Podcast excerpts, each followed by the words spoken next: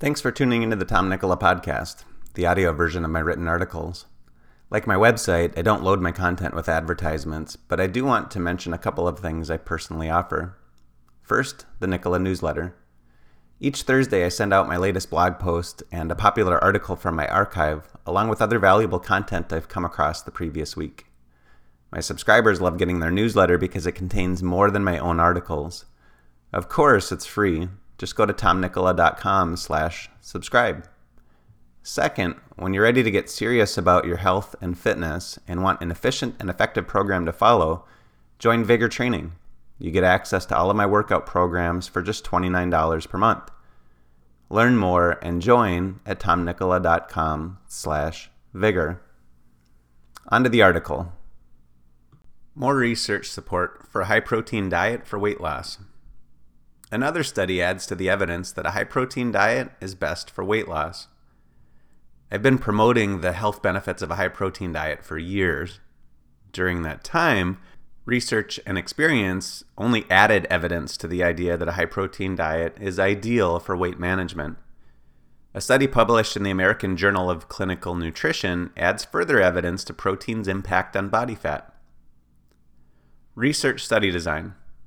Researchers compared the impact of consuming only protein rich shakes multiple times each day to an equal calorie, normal protein, whole food diet. They used the term high protein total replacement, HPTDR, to describe the protein shake only protocol.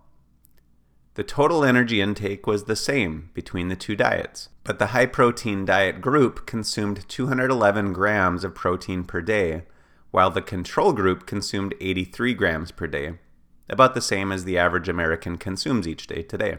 In the written version of this article, I have a table that outlines the macronutrient and micronutrient information between the two diets. I'll read the, through the table in hopes that you can get a glimpse of some of the information, but I do recommend checking out the written version of this so you can see the information firsthand. Okay, in terms of total energy between the two different diets, the high protein diet uh, averaged 2,129 calories. The control group was 2,128, one calorie difference, which is nothing. Between the two groups on protein, uh, total protein intake again on the high protein group was 211 grams, 83 grams for the control group. For fat per day, the high protein group consumed 58 grams of fat, the control group 72 grams, and carbohydrates. Um, the total grams per day for the high protein group was 186. Total carbohydrates for the control group was 295 grams per day. There's also information on sugars, fiber, monounsaturated fats, polyunsaturated fats. I won't read through those, but again, if you want that additional information, check out the uh, written version of this. You should have the link to that in the show notes. Okay, I have to point out a few things about the high protein diet outside of the protein that a typical dietitian would say is bad. I do so only because when people focus only on components of nutrition, such as sugar or fiber, they overlook the components of a diet that really make a difference. As this study shows, a higher protein intake has a significant positive impact in spite of other aspects a dietitian would say will make you fatter and sicker. First, the difference in sugar intake. The high protein group consumed 179 grams of sugar per day, 96% of their total carbohydrate intake. It's also more than seven times what is recommended for daily sugar intake by public health advocates. Sugar is supposed to make you fat, right? Or diabetic? We'll see. Second, the difference in fiber intake. Low fiber intakes are also supposed to make you fat, right? Well, the high protein group consumed only 4 grams of fiber per day. Meanwhile, the control group consumed 92 grams of fiber per day. When you speak to a typical nutritionist or dietitian, they'll often speak of sugar as poison and fiber as a miracle food. Both points of view are highly exaggerated. Third, the protein source was soy, I typically recommend avoiding soy protein. It has a lower bioavailability and contains soy isoflavones, which mimic estrogen. Would the results be different from animal based protein sources? Perhaps, but based on the research, I'd expect a similar outcome. That said, the results in this study speak for themselves. The following is a visual depiction of the study protocol.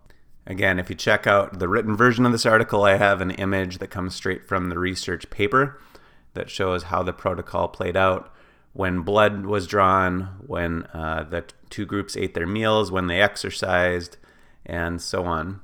Uh, it'd be impossible to read through it and articulate the image through words, so I do recommend checking that out. Due to its expense and the difficulty of having someone live in a whole body calorimeter unit, unit for days or weeks, this is a short term diet study. It's possible the findings would change over time, but based on my experience with clients eating higher protein diets, I highly doubt the results would change with a longer study duration. Study findings. According to the study authors, the primary findings of this study were that compared with a standard North American dietary pattern, a high protein diet led to higher total energy expenditure, increased fat oxidation, and negative fat balance, likely implying body fat loss. Increased daily calorie expenditure, sleep, and post meal metabolic rate. While individuals' resting or basal metabolic rates did not change, they did burn more calories in total for the day, during their post meal window, and even during sleep. This makes sense as protein requires significantly more calories for digestion and assimilation than carbs or fat. What I find most intriguing is that the protein in this diet came from protein powder. Protein powder is easier to digest than cooked meat. Yet, even with the diet consisting of only protein powder, metabolic rate increased. Increased fat burning, decreased carbohydrate usage. Respiratory exchange ratio, or RER, decreased in the high protein group, which suggests their reliance on fat as a fuel source increased. Here's where I get geeked out. With a higher protein intake, you'd expect a more stable blood sugar. Yet the majority of carbs the high protein group consumed came from sugar. Remember? They consumed 179 grams of sugar each day. And yet, even with that massive amount of sugar, their fat metabolism increased. Perhaps if you eat enough protein, you can get away with a little more or a lot more sugar in your diet triglyceride levels dropped. The high protein group did eat fewer total carbs than the control group. Yet again, the majority of their carbs came from sugar. A high sugar diet is associated with elevated triglycerides. Yet, even with such a high sugar intake, triglyceride levels dropped. LDL cholesterol increased. When you remove cholesterol from the diet, you should see a reduction in blood cholesterol, right? Wrong your body regulates cholesterol levels pretty well. If you eat less, you produce more. If you eat more, you produce less. The high protein group ate less cholesterol, yet their LDL cholesterol increased. As the researchers explained, this is likely due to the body's homeostatic control of cholesterol. Since they consumed less, their bodies started producing more. Given enough time, they'd probably end up with the same blood cholesterol levels they started with. It's just that their bodies would produce it instead since they weren't consuming it. How does this help someone interested in improving their health or losing weight? As I've always said, it's easier to tell someone to eat more of one food than to eat less of another. When you eat more protein, it tends to crowd out carbs and fat from your diet. If you eat more meat, you'll end up eating fewer potatoes. But even if you're hell bent on counting calories, if you simply shift where those calories come from, you create a marked difference in your metabolism. And don't forget, a high protein diet offers many other health benefits as well. If you don't want to drink a shake for every meal, I don't recommend that anyway, I'd expect you, expect you to get similar results from consuming other protein rich foods like cottage cheese, eggs, meat, poultry, and fish.